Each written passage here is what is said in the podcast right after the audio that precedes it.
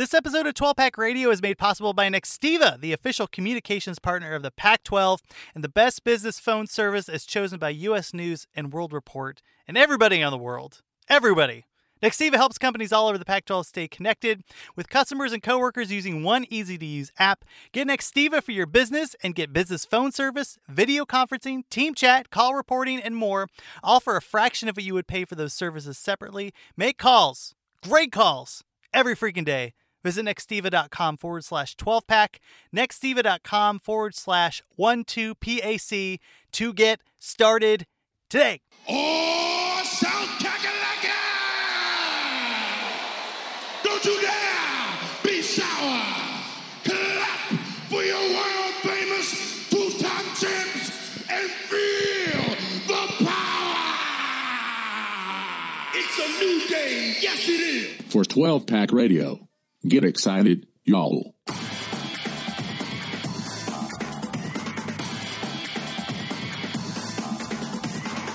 Welcome back, everyone, to 12 Pack Radio, your podcast source for Pac 12 football news, the home of the Beta Rank College Football Statistical model, Modeling, your home for Pac 12 gambling advice with William Hills, Max Meyer, and the home of the Pac 12's next commissioner, Mr. Rob Barron. What's going on, Rob? How are you?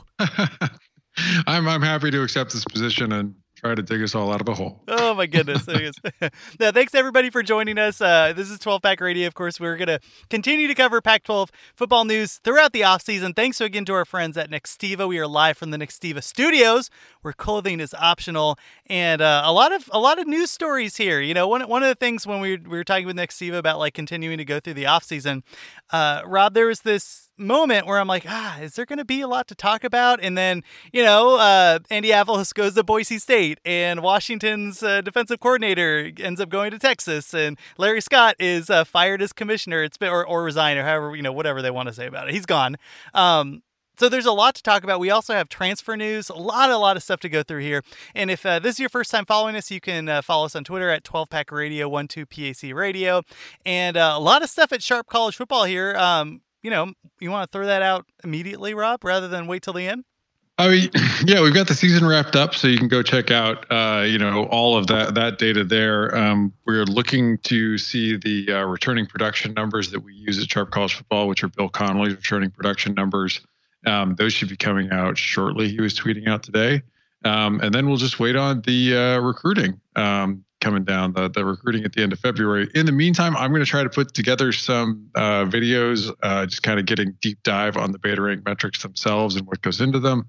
You know, so stay tuned for that. Yeah, and I'm going to start uh, doing a little bit more writing here. So very excited about that um, with a piece on Steve Sarkisian and what he brings to Texas, and just how holy Moses that offense was uh, was just insane. We should do a whole show just about like um, how crazy the shift has been uh, on the offensive front. Not in the Pac 12, not in the Pac 12, but uh, with a lot of the other teams that are just continuously vying for uh, the national title, uh, you know, and they have aspirations on that front, what they've been able to do. And if the Pac 12 can adopt some of that stuff, but that is neither here nor there.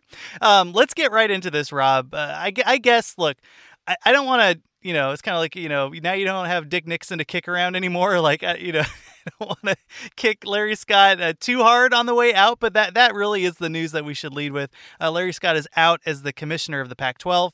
And um, first of all, Rob, were you surprised when uh, the news came? Uh, I mean, I was, uh, yeah, I mean, I guess I, I was a little bit. I mean, he held on for so long, right? Like the, it's not like, you know, it, it seemed like it was, you know, there was any imminent rumblings of it.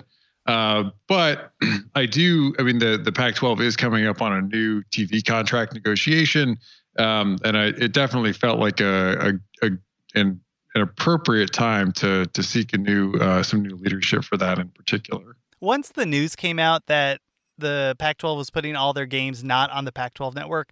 And I'm sure, like, look, I'm not in the negotiations, I'm not buried in the TV contracts. I'm sure there was a lot of thought that went into that decision. At the same time, it kind of puts some, a little bit of writing on the wall where it's like, right, we built this whole network and we're not going to put our premier, um, premier prize on it even though most people like still aren't able to access it I, I don't know i just thought that kind of might have spelled out the the beginning of the end but it came a lot sooner than i did Um, I mean, obviously, like, look, the we do get a lot of uh, tweets and emails and stuff about Larry Scott, and what I don't want to do is is to have this show like just continuously dump on Scott and not focus on the X's and O's and stuff. But at the same time, he has had a, uh, a substantial and I would argue fairly negative impact on the conference in the last couple years, uh, in particular.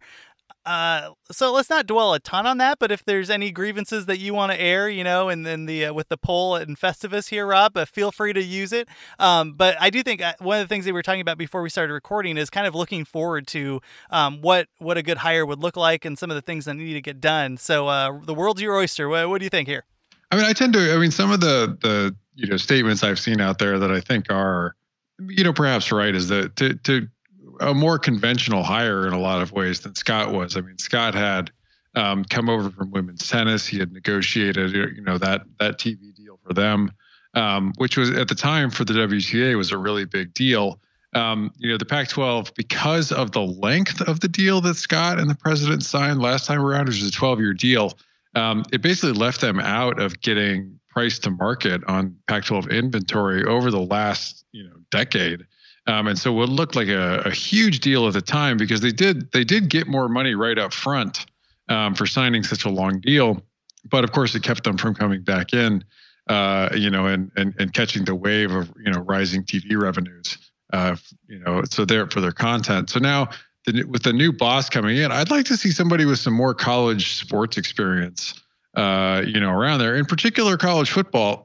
you know, I, I do think that the conference needs somebody um, that can help also push and prod what have uh, in some ways been some stodgy and uh, I would also argue some in some ways like some backward looking institutions. And I would I would point I think Mike Bohn is uh, a solid hire for USC and um, you know they finally got outside of the USC bubble to hire someone um, and hired an experienced college administrator. But uh, you know, I think that there's uh, a real opportunity to to poke and prod the LA schools who have have kind of been asleep for a decade. you know, like, but the the commissioner needs to do that, right? I mean, the commissioner needs to find ways to um, to to to push schools to be. I mean, I I think if there's one school right now that we look out there that is you know consistently trying. I mean, and I think with you know Bohn in place and and and some of the you know resources that have been put at Clay Helton's disposal, he's made some good decisions uh, with those resources and hires. But Oregon feels like in a lot of ways like going out and getting Moorhead. Um, you know, some of the hires that you know Oregon has made. I I, I feel like they're they at times they it feels like they're the only ones trying really really hard in the conference. Um, you know, to compete at and and some of it you could say is you know Mario Cristobal's experience at Alabama in the SEC, but almost competing like an SEC school. Um, and they're going to, ha- I, I, think the conference is going to have to get a little bit of a wake up call in a lot of cases, um, you know, to do that and, and start to drive towards maximizing revenues, um, you know, not only at the conference level with the TV, but also, you know, the individual schools themselves, you know, at home and amongst donors. You know, the the the, the conference itself needs leadership. It can't have, um, you know, somebody that's, uh, I think, is just going to kind of accept the status quo um, and and you know not poke or prod anybody along. No, I totally agree with you. I think there's a couple good examples of that in the SEC. The first being uh, when when the SEC really started to separate itself from the majority of the other conferences, and and they just had piles of piles of money coming in, and then they had these just really bad contracts for coaches that that really weren't great, and um, the SEC basketball, you know, scene was just really really sad. It was Kentucky and sometimes Florida and nobody else. And then who I forget whoever the um the commissioner were there, but he basically like, "All right, stop it." Mike Slive, yeah. yeah. We have so much freaking money. Go out, be creative, do something, and like, rate, like just stop sucking at basketball. And that's when you saw like the Ben Howland hire, and like you know, now some of these haven't worked out. Avery Johnson at Alabama, uh, but, but, at least like they were moving to try to do that. You have uh, uh, Nate Oats now over at Arkansas, which this is a little bit later down the road, but there was clearly this con- this very focused effort to bring up basketball. They also did that with with softball. Like remember if you recall, like Pac-12 owned softball forever, and then all of a sudden the SEC is like, hey, we can kind of do this, and then you started to see the programs building there too, and that's leadership. That was legitimately the conference, like the the conference going in and saying, hey, we as a unit need to go do this, so let's do it. The other thing too is like just you know keeping keeping all the piss in the tent.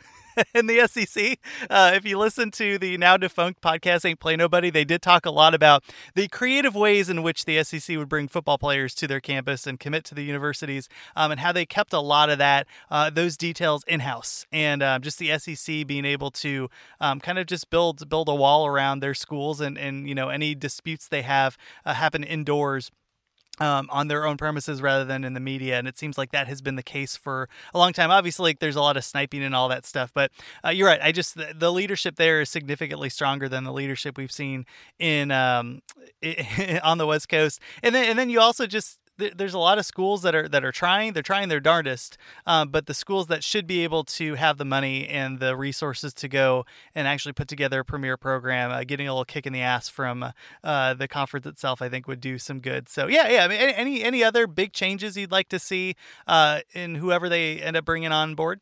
No, I mean the the name that I think I got most excited about is probably Oliver Luck. Um, you know, the former AD at West Virginia, former executive with the XFL um, you know, has a lot of experience around football in particular, um, understands college athletics, and I think uh, you know also understands you know the TV landscape. Uh, so hopefully he's you know on the short list. I'm a little less uh, pumped about like Greg Byrne or um, you know some of the other names that have been kicked around. Yeah, it'd be interesting to see who they end up going with. I just I think Greg Byrne's off the table with all the mess that's happened at the University of Arizona. You know, maybe they hire him anyway, but I feel like that um, he's going to have a lot of explaining to do to get the job um, after what he left. And it wasn't just at the basketball program; it was the football program. There was sexual assault in the um, uh, in the swimming program, the track and field program. I mean, it, it was it, it, was extensive. So, um, be interesting to see if he actually is a candidate. With that said, like he there there was a vision to Arizona athletics outside of uh, of all the stuff behind uh, the scenes, and, and certainly being the AD at Alabama, um, it, you know, puts a, a, nice feather in your cap. But I do think that it's more of an uphill climb with him.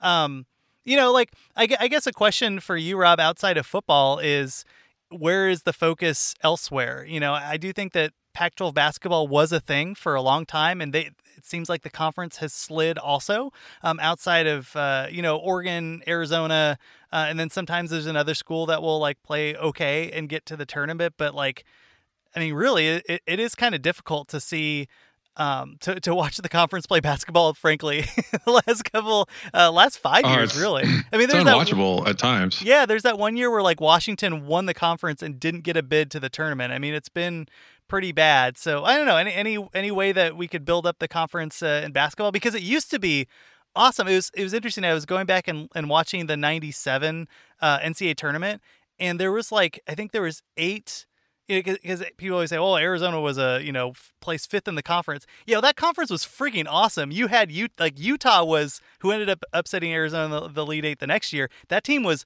legit. You had an awesome UCLA team. Stanford was amazing. Um, th- there was like I think four teams in the Elite Eight and six teams in the Sweet Sixteen. And and like I I just man, I miss those days. Is there anything uh, that that a commissioner can do to kind of bring some structure to the basketball side?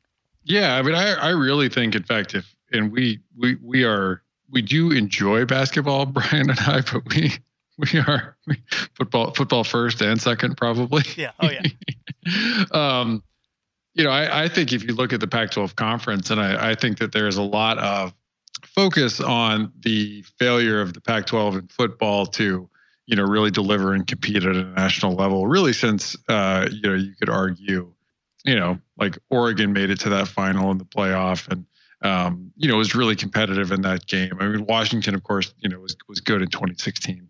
Um, but I, I, you know, as far back as you like, you have to go back to USC for the last time a Pac-12 football team won the national title. Last time a Pac-12 basketball team won a title was was Arizona. That was like 25 been, years ago. I know, I know, I know. Like that's what I'm trying to get. Like uh, the the hole that Pac-12 basketball finds themselves in finds themselves in is actually substantially larger, um, you know, than I think Pac-12 football. And I, I, I think when you look across the landscape right now of, you know, the schools that really care about basketball. I mean, I, I think Washington is one of those, you know, uh, athletic departments. They really do care about every sport um, and, and aim to be competitive. But the Hopkins hire is flaming out. Uh, Krystkowiak is is you know, there's a lot of grumblings there in Salt there's Lake. There's a right lot now. of grumbling in Salt he Lake. Makes and a lot a, of money. I know, and that, but that is a like that Utah program is a program that really has a lot of pride and care. That you know, those fans care about Utah basketball. Um, I know since they've come into the Pac-12, they've really been you know known for what Whittingham's built in football. But I mean, I grew up in Wyoming in the old WAC. I mean, like you, the the Utes under Majerus were a force nationally, um, and and you know even before that. So I, I, you know if you look across right now, like the a lot of the programs that you would think could help sort of carry the torch or care about basketball. I mean, like Arizona's in legitimate hot water. We'll see, you know, what comes out of this new NCAA. You know, well, I guess you could think of it as like outside the NCAA, like independent committee that's going to be handling all of the major infractions that have been associated with the FBI case. You know, like I, I think that there's there's a you know as much as we talk about like that there needs to be some some focus and emphasis. Like I mean, Mick Cronin was a was a fine hire, but like I mean for your you know your flagship program eh, like one of your flagship program i mean ucla in, pure titles you could argue was the flagship program you know is the flagship program of the pac 12 in basketball. And you know cronin might do fine. He's just it was a bit of an underwhelming hire. Miller at, at arizona you know and we've talked about that i mean you know we talk about this because you know we're both arizona alums but it's not you know you just you feel like he he hit a ceiling a couple of years ago um, and he hasn't been close to what his ceiling was since. Um, you know, and I I just I look around the basketball level in the conference, and I mean, I uh, the Pac-12 isn't even as good as anywhere near as good as the Big East or you know a lot of other conferences. So I, I think there really has to be some substantial focus on basketball as well. Like you need you need an administrator that is going to work to provide, uh, you know, and a new TV contract should provide significant additional resources to the schools. But as you talked about with Mike Slive, um, that comes back and says, like, we got to see results because if we get results, we will get more money rolling in. Yeah. And like, you know, outside of Altman, really, I mean, like, or I think Oregon's carrying the Pac 12 right now and and that's that's bad for the conference. And now, obviously, what Cronin has done at UCLA in his first like year, now like props to tip that hat because I thought he did a really good job. I I do think it speaks of the conference when, you know, Mick Cronin was UCLA's what third or fourth option. Like the fact that teams were passing on UCLA, like and coaches were passing on UCLA, I think kind of highlights where the conference is, right? That that should be the premier program in the conference. Um, maybe it is. Maybe he brings that back. But when you have, you know, Arizona underperforming with a lot of talent uh, with Sean Miller there, you have USC underperforming with the talent. Um, you have uh, Utah and Colorado kind of taking steps back. I know Colorado's had an okay year this year um, and will likely make the tournament, but um, it just seems like the Boyle era there is there's a there's a ceiling on that. Um, it'll be interesting to see if there's a new wave of coaches that come in, similar to what happened a few years ago um, in the Pac-12 football. Now, a lot of those guys got washed out: Jim Mora, Rich Rodriguez, uh, um, Todd Graham at, at uh, ASU. But um, I just think I think there needs to be um, kind of a new regime coming in um, and j- just making Pac-12 basketball better because it is one of the revenue sports. That's one of the things. Like if your if your program is good at basketball, you're going to get that sweet sweet money. So that sweet tournament money. it's not like the football money, but it is able to at least sustain a lot of the um, the other smaller sports. So. Um, any other any other comments on, on Larry Scott for now? I'm sure like we can continue the conversation if, if we think of a lot of other things, but anything else come to mind right now? No, no. I mean, I just, uh, I mean, they're they're at, we've all talked about ad nauseum over the years, you know, the the the failings, you know, of Larry Scott. But I also like I want to hit on. I mean, Larry Scott is there as the face of the presidents, right? Like, and it, you know, it is your school's president um, that is responsible for pushing, you know, the conference forward. And so, like the, um, you know, like we all like to bash Larry Scott, but like there were, you know, the there was a there were there were twelve people um, who hired him and empowered him and left him in his role, right? Like in the same way that I think Goodell sometimes takes a lot of heat publicly, like that's by design. He's there to take the heat for the other 32, you know, the 32 owners that don't want to be taking heat, right?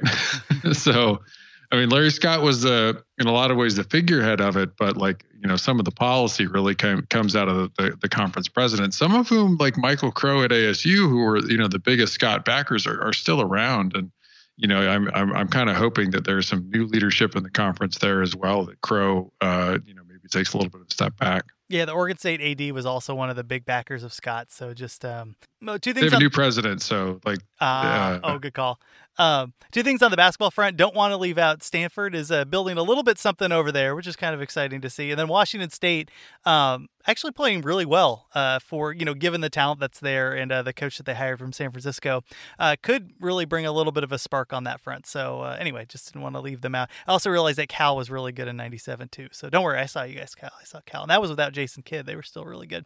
All right, let's move on. Let, actually, let's take a quick break, um, and then we're going to come back. We're going to talk about the two big uh, one hiring and one uh, school that needs to hire a defensive coordinator. We'll do it right after this. Hey, it's Kaley Cuoco for Priceline. Ready to go to your happy place for a happy price? Well, why didn't you say so? Just download the Priceline app right now and save up to 60% on hotels. So, whether it's Cousin Kevin's Kazoo concert in Kansas City, go Kevin, or Becky's Bachelorette Bash in Bermuda, you never have to miss a trip ever again. So, download the Priceline app today. Your savings are waiting. Go to your happy place for a happy price. Go to your happy price, Priceline. All right, we're back. And two pieces of big news coming out of the Pac 12 coaching world in this last week. And let's start with Washington. Sometimes we start with Oregon, want to give Washington the same amount of love here. And that is defensive coordinator Pete Kwiatkowski has been sucked up to go join uh, Steve Sarkisian as the defensive coordinator of Texas. And that leaves a big hole in uh, in Seattle, Rob. Uh, you know, a program that's really known for its defense. Yeah, absolutely. I mean, Kwiatkowski's been one of the um, you know best defensive coordinators in college football um, over the last couple of years, and you know even with I think having Jimmy Lake there, that gives you some confidence, right? Like he had the, the you know the one year you know calling plays, and, and Washington's defense was very good uh, that year with Lake, um, but you know, Kwiatkowski has, you know, you can really think of as the architect of that defense. You know, it's it's it's never a plus to lose a, a you know an excellent play caller like him. Um, you know, it, it, it's a big move by Texas, you know, to to go ahead and go out and get him. But you know, I, I think if you're Washington, this this definitely gives you. And I also should say, like, I thought when Jimmy Lake got hired for this head coaching job, I thought Kwiatkowski might be more willing to listen out there, right?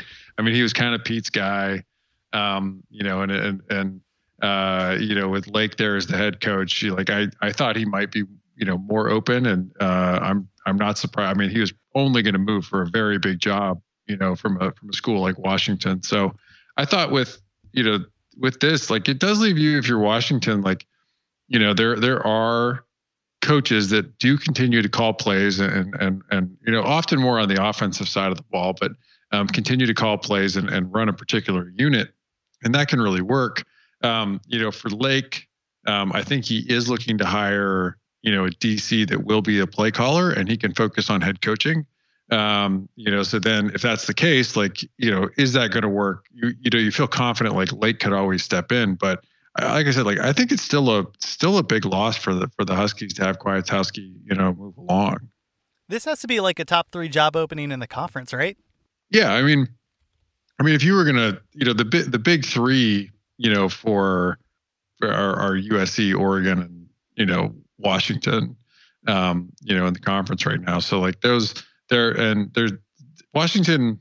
I mean, they're not paying like SEC type money, of course, but you know the the you know the, the, they'll likely you know want to be able to they, and they may feel confident with Lake there that they don't have to go out and spend you know seven figures on a DC but the rate the going rate for top defensive coordinators I mean they're it's the era of big offense but there are more good offensive minds or great offensive minds if you will than great defensive minds so I mean guys like Dave Aranda you know, like when they were on the mark, you know, where they were out there were like some of the top paid, or like I think Aranda was like the top paid coach in college football, maybe other than assistant, other than maybe Venables at, at Clemson. For Washington, because Lake's there, they likely don't have to go out and spend that kind of money. Um, but I think it's going to say a lot. I mean, like we were a little underwhelmed. Washington fans, I think, were a little underwhelmed with the higher, um, John Donovan. you know, of Donovan. Yeah, on the offensive side of the ball. I think Washington fans are like, uh, I mean, Lake, you know, he's uh, even though this may not be a, a hire that he's really, you know, because his his strength is the defensive side of the ball.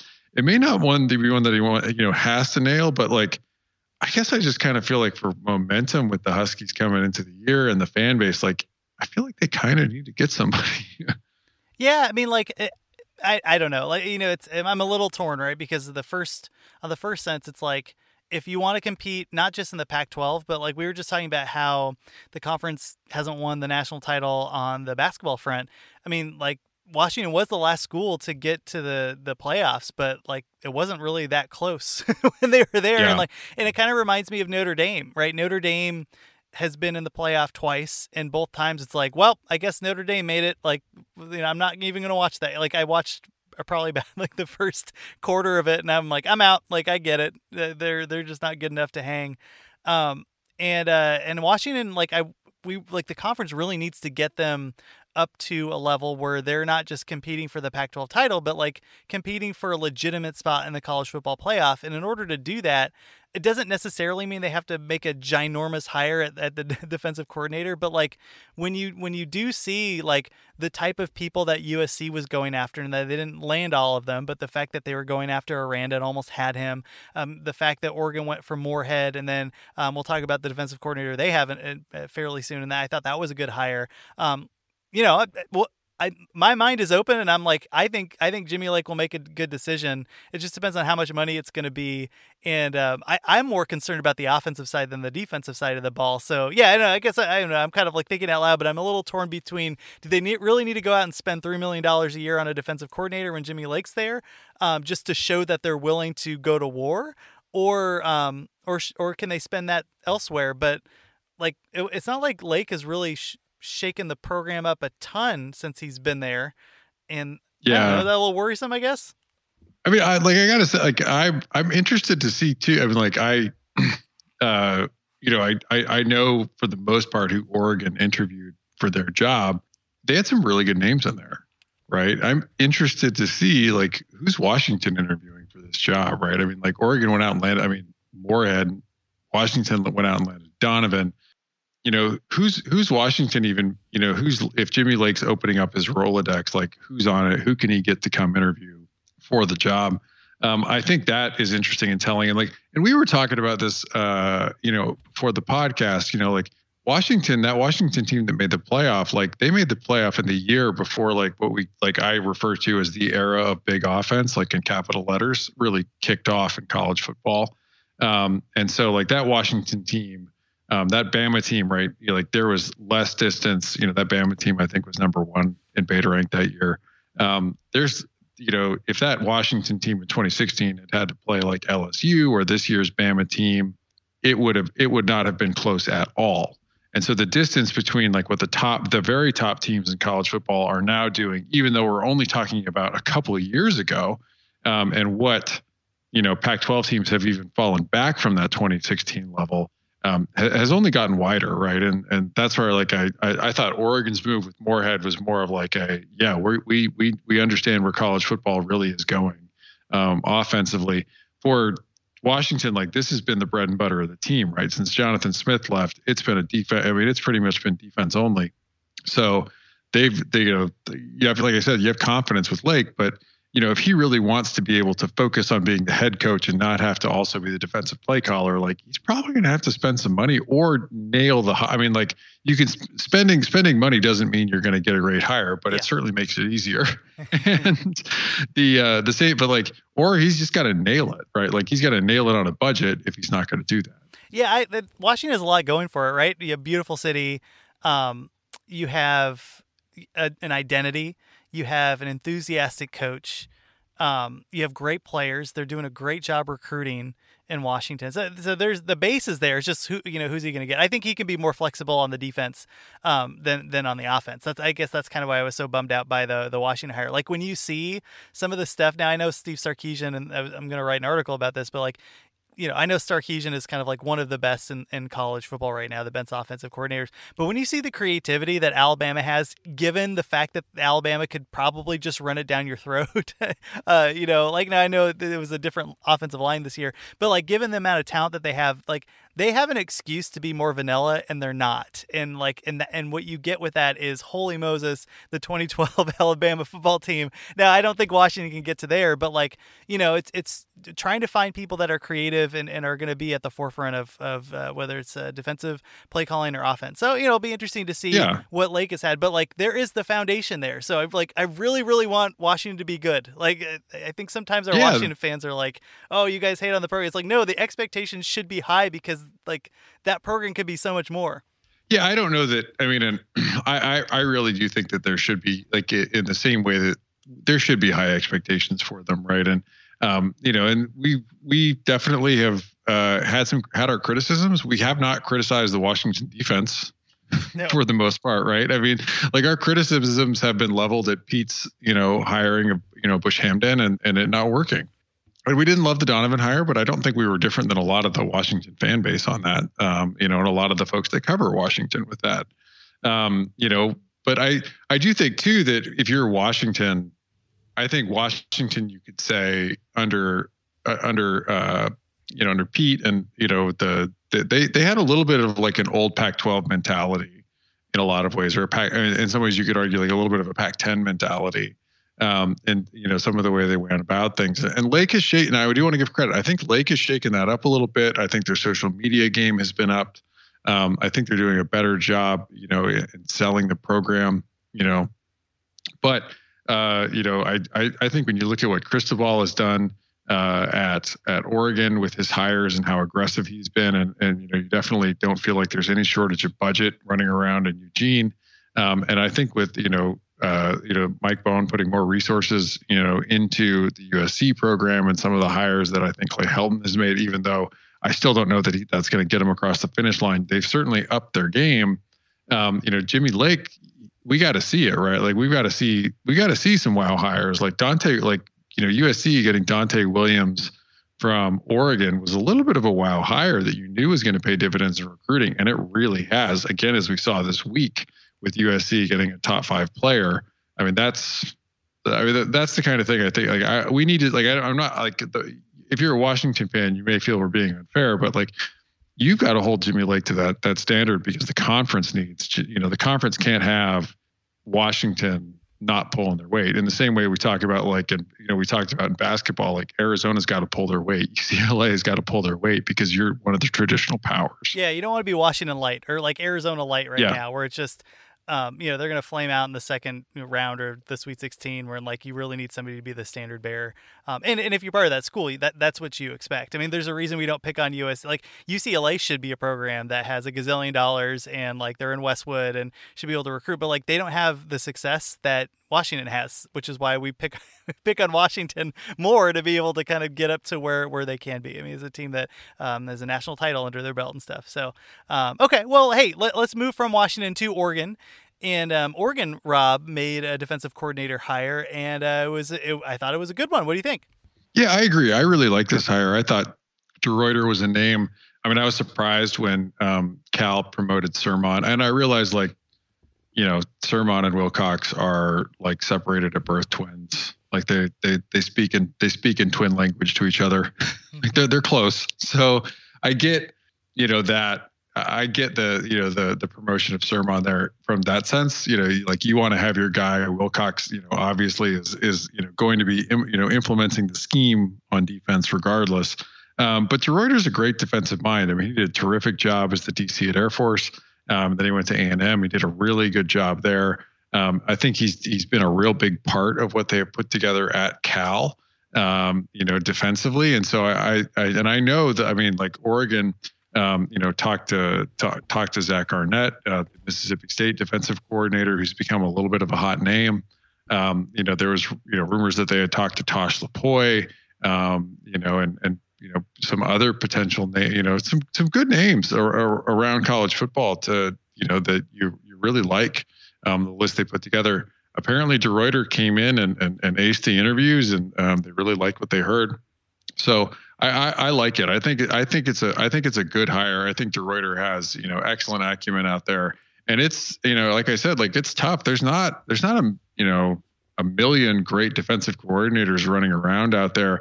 I don't know that DeRuyter, you know, like it's not like Oregon just went out and hired Brent Venables. Yeah. Um, but they did make it. They did make a very good hire, I think, with DeRuyter, and and, and one that I think is. I mean, we we talked about this. You know, like how do we feel about the Oregon defense when we kind of feel like they underwhelmed a bit this year? Oh, kind Um, of. you know, like Yeah, I mean, Oh, we- we were with, so even excited. with Avalos, yeah.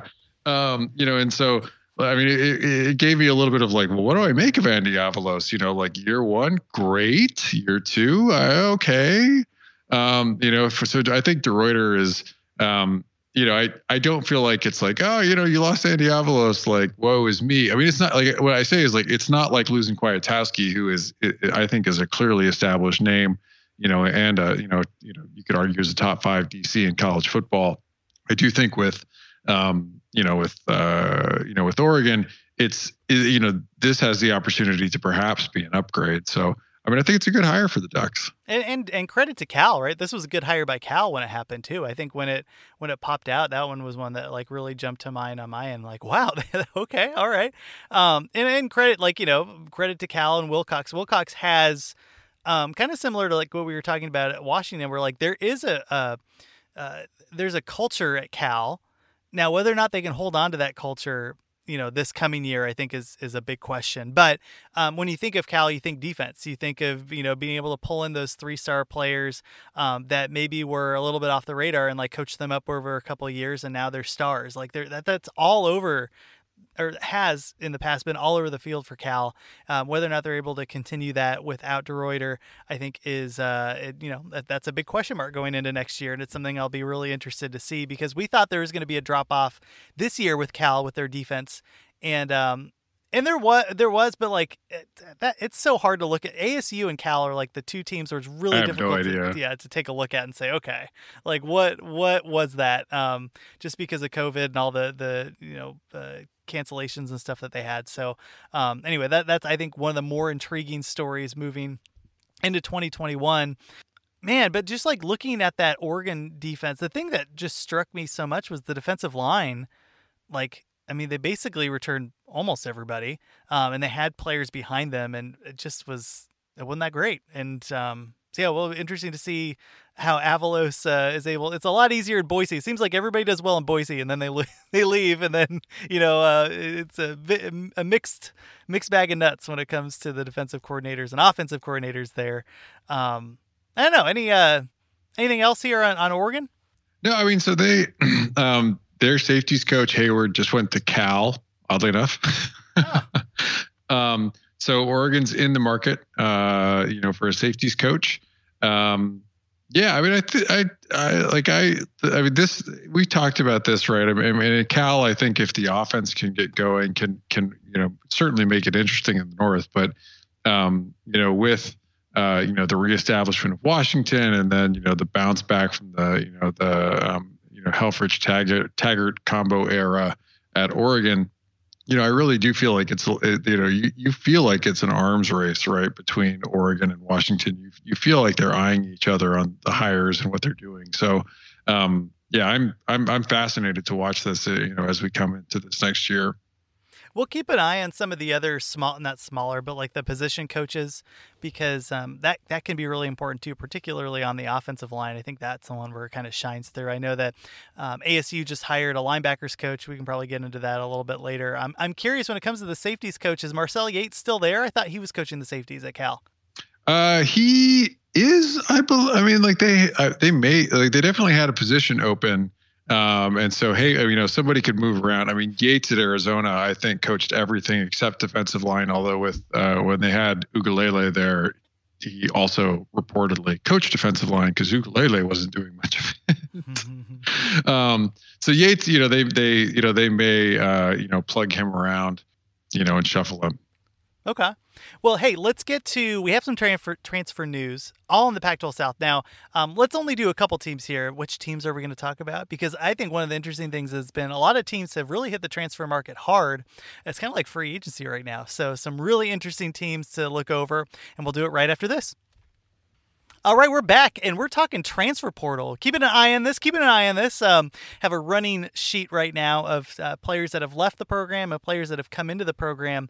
And let's start with Utah because I thought Utah had a really interesting I mean, the, the first of all, like obviously the uh, the death of Ty Jordan, uh, and at the running back position, uh, not only was he just a big part of the program in general, uh, he was also an amazing player as a true freshman, just running around there. Um, and um, and because he was so good, you had a number of players depart. So when you took a look at Utah, I was like, oh my gosh, what's going to happen? Jordan Wilmore, who I liked, um, ended up bouncing to Fresno State. Devin Brumfield, whom I also liked, ended up going to Tulane. T.J. Green to Liberty. So the three guys that were behind um, uh, Ty Jordan ended up transferring. So I was like, okay, well, uh, now what are we going to do here? And of course, Utah, um, just because they're Utah, went out and, and uh, got some really solid transfers here. So uh, let's start with the running backs here. TJ Pledger, a four star junior from uh, Oklahoma, who had 451 yards, 4.7 yards a carry.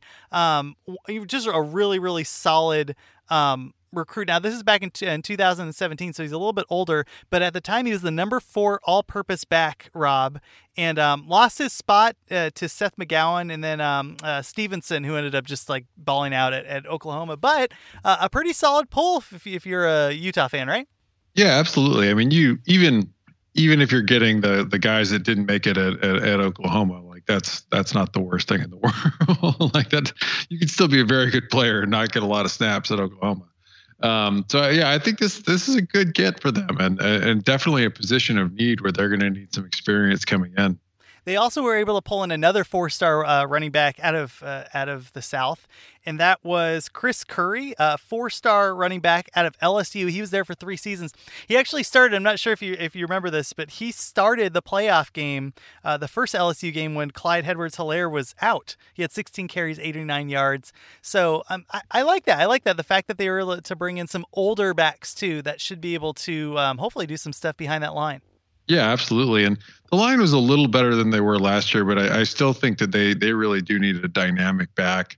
Um, you know, and Jordan looked like that. I mean, but to to to kind of help carry the load, um, you know, for them.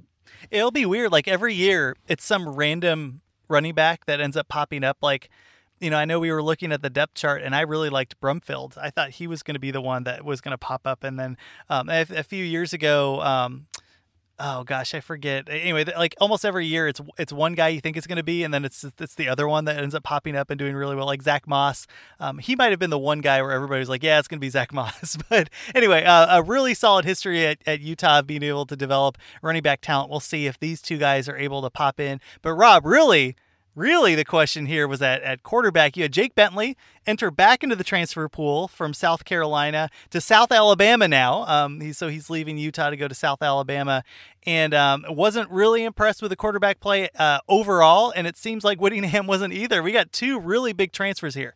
Yeah, I, I, I think that there's they're taking on these two transfers. I think you're kind of saying that it's uh it's gonna you know be a wide open competition all over again um, you know, at QB. And I, I, I think that they, you know, they, they had a really small sample, um, you know, with the, the player out of Texas, um, you know, before he got injured.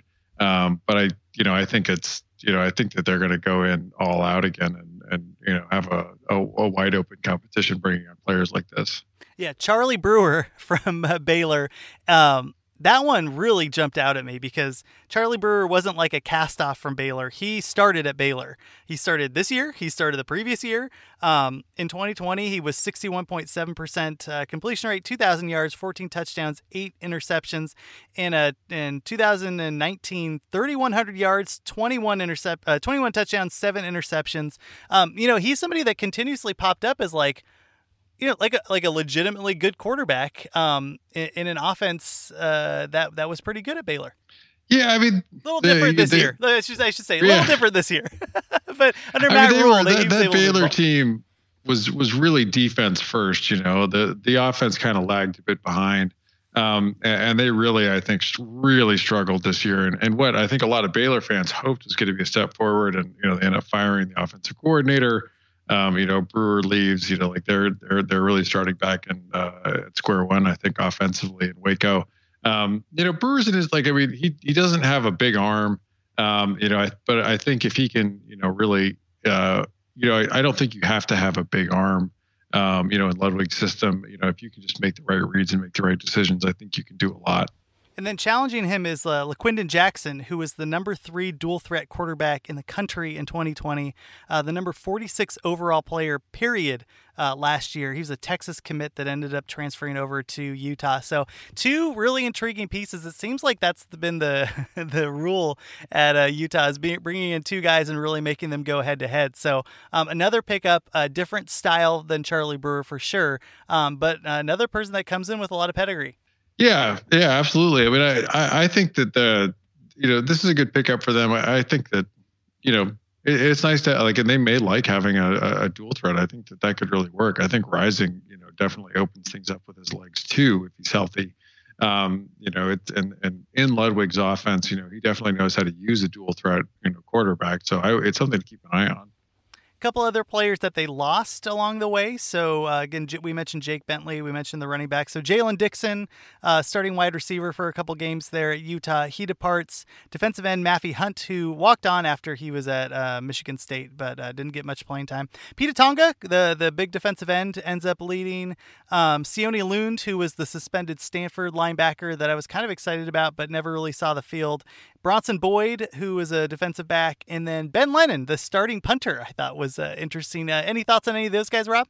No, I mean, uh, I mean, the name that jumped off to jumped out to me when I looked at it was, I mean, Tonga. You know, he, he was a guy that you you know you felt like saw the field at least a decent amount. But you know, they I don't think these losses are really crushing for Utah. Yeah, it always seems like they figure out what to do at the linebacking position. So and have been recruiting yeah. better, um, just overall, like all across uh, across all positions. So it'll be interesting to see who um, continues that. And again, Loon didn't start uh, or play for them; was suspended before the season started. So um, and, and it seemed like they didn't. you know, like obviously the defense was starting to put itself together, and it was a weird year, but um, didn't seem like that was as big of a blow as it, as it could have been. He was a previously a four-star uh, player before he committed to Palo Alto initially. Uh, let's move on to Colorado because uh, yeah, they got some interesting players here. T.J. Shrout, the three-star Tennessee t- transfer, he was a quarterback that hasn't seen a lot of time here. Rob, 24-42 uh, uh, career, 57% completion rate, 315 yards, four touchdowns touchdowns, three interceptions. He did play a little bit. I think this year he filled in. Uh, it just th- that whole Tennessee program, the quarterback position, a little bit of a mess. You had Jarrett uh, Guarantano go over to Washington State, so I don't know what's in the water there in uh, in Tennessee. But uh, what do you think about the transfer? I mean, like the whole program's transferred out, right? I mean, it's going to be. It feels like it's going to be a full full rebuild job uh, in Knoxville. Uh, I don't know. I mean, I was gonna say, who did they hire? Have they announced a hire yet? No, I don't think they have yet. Okay. Um, I mean, I think you're at a, you know, I, I, and I don't know what to make of Shrout. I mean, I, I don't think we we saw it. we we certainly haven't seen much of him play. Um, you know, I, uh, you know, I'm interested to see because I, I I think that they've they've really had their struggles, you know, at the QB position, you know, and, and trying to find. I mean, I I think that they not only need uh, a starter, I think that they need to build out the depth as well.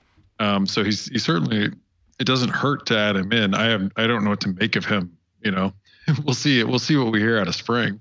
Yeah, I really like that true freshman that they um, that they brought in. It'll be interesting to see if he's able to uh, make a little bit of a push. But I agree with you. I think the the depth right now is, is a bit of an issue. But I think one of the problems too was like depth was an issue, and then and, and it remained an issue even with Noyer there. He was fine. I mean, I think he exceeded expectations, but you know, like he wasn't blowing the doors off of anybody. And if that's your starting quarterback, holy goodness, like um, I, I just feel like you kind of need a stronger base uh, there, even even with a true freshman. So um, yeah, I mean, it's I, this one didn't really overwhelm me too much. I've kind of thought, well, you know, another body there, but um, man, I'd really like Colorado to get a really solid quarterback so they can keep that offense going. Um, you know, Robert Barnes was a four star uh, safety that came in. He was the number 12 safety in 2017, uh, nine tackles in 2020, 54 uh, the previous year. So he had some bright spots at Oklahoma. So, um, you know, one of the things that they're going to need to do is bring in um, uh, more bodies on defense. Uh, and uh, here's a good start. Yeah, absolutely. I mean, I think this is a good this is a good ad for them. Um, certainly, you know, even if you end up moving him down to, to linebacker, I think that there's certainly room that uh, the way Colorado has played um, for somebody with some wheels at linebacker. So a couple other players, uh, yeah, and, and, particularly, so they lose to Ron Rakesaw, um, who was a cornerback, and I apologize if I'm pronouncing his name incorrectly. I'm pretty sure I got that one. Um, they, they lose another safety. So a couple other names here. Uh, Tyler Lytle uh, goes to the Mass Holes, the Mass Holes over at uh, UMass. He didn't play much. Um, hope that he is able to lift that program out of the dregs of society right now. It's been a pretty rough time if you're a, a UMass fan. Jaren Mangham ends up uh, transferring. I kind of liked him, Rob. I, I thought that that, that yeah. Two, you know, uh, the the two headed dragon they had before uh, Broussard just took over the world was kind of impressive. Yeah, I mean, I I, I think you know, and uh, uh, you know, you mentioned you really liked him coming into the season too, and I think you're right. I think he did a good job. Um, you know, Broussard ended up really taking over the job. So I mean, if you're if you're Mangham, I get moving on because you felt like you played well and you you definitely have something to to offer. Yeah, and this year when you can move without penalty, I mean, you know, like why not? Like obviously he's going to take a step back in playing time because Broussard was, uh, you know, He-Man back there. So, um, you know, smoke him if you got him if you're able to leave. Um, the one thing that stood out for me here, K.D. Nixon, Rob transferred to USC. What are they going to do with him there?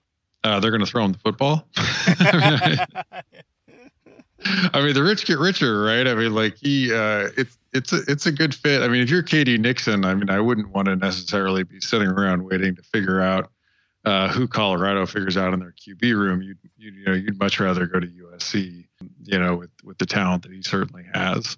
Yeah, and Nixon obviously very talented, so it wasn't knocking him. It was more just, uh, you know, and, and, actually it makes sense when we were talking about USC this year. The depth behind now they had awesome wide receivers. They had the best wide receiving core in the conference, but behind them wasn't a whole lot. You had Gary Bryant, um, you know, like uh, London and stuff, but um, I, I, think there there is room for Nixon if he's able to um, just show what he's been able to do at Colorado. So that that'll be an intriguing piece to see what he's able to do uh, as a wide receiver.